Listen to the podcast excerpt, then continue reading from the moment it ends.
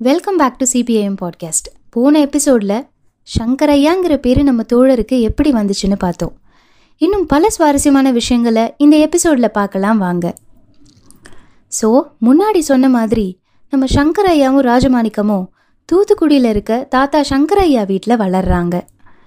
ஒரு emerging commercial சிட்டியாக Thoothukudi இருந்த time அது.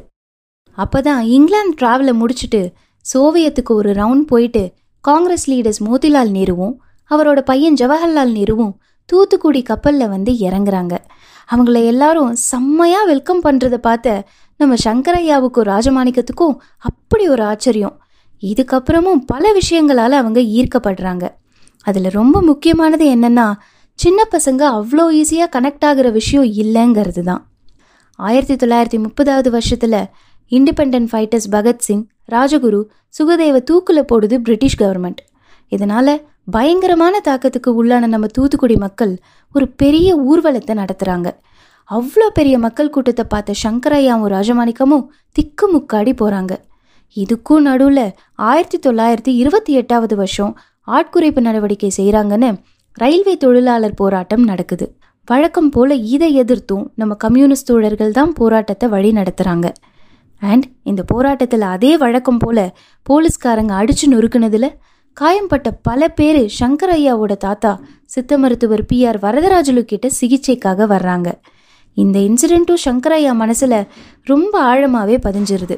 சொன்னால் நம்ப மாட்டீங்க. இது எல்லாத்தையும் பார்த்து சங்கரையா இன்ஸ்பயர் ஆகும்போது தேர்ட் ஸ்டாண்டர்ட் தாங்க படிச்சுட்டு இருக்காரு. இன்னமும் ரொம்ப முக்கியமான விஷயம் என்னன்னா சங்கரையாவோட பாட்டனார் ராமசாமி பெரியாரால் மிகப்பெரிய அளவில் ஈர்க்கப்பட்டவர். அது மட்டும் இல்லை குடியரசு பத்திரிகைக்கும் சந்தாதாரராக இருந்ததால் தன் குடும்பம் மொத்தத்தையும் சுயமரியாதை குடும்பமாக ஆக்குனாரு. அதனால் சின்ன வயசுலேருந்தே குடியரசை வாசிச்சும் முற்போக்கான வட்டாரத்தோட பழகினதுனாலையும் அப்பத்திலிருந்தே ஃபார்வர்ட் திங்கிங்க்கு பழகி போகிறாரு சங்கரையா. சரி இப்போ திரும்பவும் சங்கரையா ஸ்கூல் டைமுக்கு திரும்பலாம் வாங்க. தூத்துக்குடியில் எயிட் ஸ்டாண்டர்ட் வரைக்கும் படிச்சுட்டு மதுரையில் அப்பா வீட்டுக்கு வந்து டென்த்து படித்து முடிக்கிறாரு நம்ம சங்கரையா. டென்த் எஸ்எஸ்எல்சி பாஸ் ஆனதுக்கப்புறமா அமெரிக்கன் காலேஜில் இன்டர்மீடியட் கிளாஸில் ஜாயின் பண்ணுறாரு அந்த காலேஜில் மாணவர் மன்றம் இருக்குது அண்ட் அதில் கோ செக்ரட்டரியாக சங்கரையா தேர்வாகிறாரு.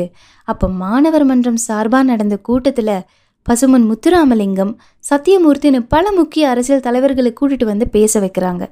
அது மட்டும் இல்லை சங்கரையா தான் சார்ந்திருக்கிற மாணவர் மன்றம் சார்பாக அப்போது சென்னை மாகாண முதல்வராக இருந்த ராஜாஜியையும் கூட்டிகிட்டு வந்து பேச வைக்கிறாரு. அதுக்கு நிஜமாகவே மாணவர்கள்கிட்ட இருந்து ரொம்ப பெரிய வரவேற்பு கிடைச்சிது. இதுக்கப்புறம் அமெரிக்கன் காலேஜில் இருந்து பரிமேலழகர் தமிழ் சங்கத்தில் நடத்தின ஒரு பேச்சு போட்டியில் கலந்துக்கிட்டு நாடு வளர நாட்டின் வளர்ச்சி பாதைங்கிற தலைப்பில் செம்மையாக பேசுகிறாரு நம்ம ஆள்.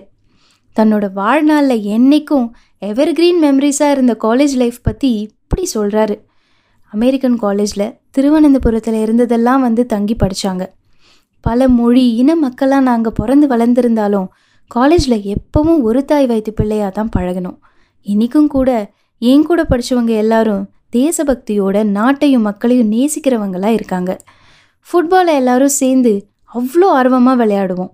வரலாற்று கழகங்கிற பேரில் ஒரு ஜனநாயக விவாத அரங்கம் நடத்த ஜோதிமுத்து ரஞ்சிதம் ஃபிலிப்ஸ் கார்மேக கோனார்னு பல டீச்சர்ஸ் எங்களோட சிந்தனைக்கு மதிப்பு கொடுத்து வழி நடத்தினாங்க.